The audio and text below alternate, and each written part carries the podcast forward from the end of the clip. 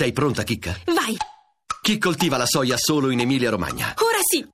Ora sì, la risposta giusta per un piacere tutto vegetale. Ora sì, era ora. La radio ne parla. Procuratore Roberti, lei si è espresso in modo netto dopo la decisione della Cassazione che ha invitato i giudici di Bologna a riesaminare le istanze di scarcerazione o di arresti domiciliari per Totò Rina, tenendo conto della dignità del recluso. Lei ha detto Rina deve rimanere in carcere al 41 bis. Io ho detto che la Corte di Cassazione ha dato delle indicazioni alla magistratura di sorveglianza di Bologna, avendo rilevato che il provvedimento di Bologna aveva delle lacune motivazionali, cioè non era ben motivato. Quindi ha dato queste indicazioni sia sotto il profilo della compatibilità della detenzione in carcere con le condizioni di salute di Rina, sia sotto il profilo dell'attualità della pericolosità di Rina. Sono due punti certamente nodali sui quali dovrà ancora il Tribunale di Sorveglianza di Bologna tornare per motivarli meglio. Io credo che ci siano gli elementi per fare una motivazione soddisfacente. Rina è ancora pericoloso? Quanto a noi risulta, e risulta attualmente, Rina è ancora il capo di Cosa Nostra. Non è mai venuto meno a questo ruolo, non si è mai dissociato e le minacce che ha rivolto al collega Di Matteo sono attuali. Il motivo per cui Di Matteo vive blindato sono le minacce che gli ha lanciato Rina dal carcere.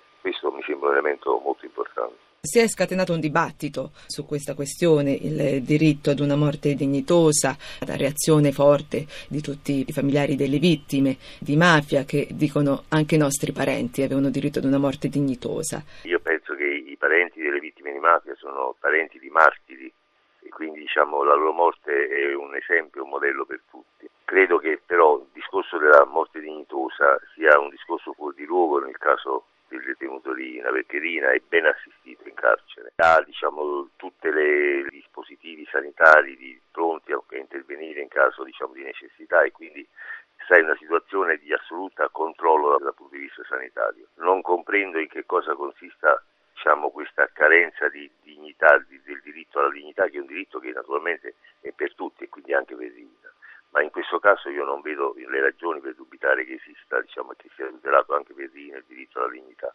Se poi ci sono condizioni che nel carcere in cui si trova Rina sono condizioni di disagio che possono creare disagio considerate le gravi patologie del detenuto, allora si rimuovano queste condizioni di disagio, c'è questa possibilità lo si faccia. Per altri eh, capi mafia, primo fra tutti Bernardo Provenzano, fu chiesta più volte la scarcerazione, gli arresti domiciliari e furono sempre negati. Bernardo Provenzano è morto nella struttura ospedaliera carceraria. Anch'io ho fatto l'esempio di Provenzano, ma ogni essere umano è una storia a sé, quindi adesso diciamo, il paragone si ferma a questa constatazione che Provenzano è morto in carcere pur essendo in condizioni di salute molto precarie e molto gravi. Io ritengo che la situazione di Rina vada valutata con oggettività, seguendo anche le indicazioni della Corte di Cassazione. Si integri la motivazione con riferimento sia alla compatibilità delle condizioni di salute con l'ambiente carcerario, sia per quanto riguarda l'attualità della pericolosità. Questi sono i due punti. Un suo collega, Nicola Gratteri, ha detto che capomafia come Totorina comanda anche con gli occhi. E certo, io sono assolutamente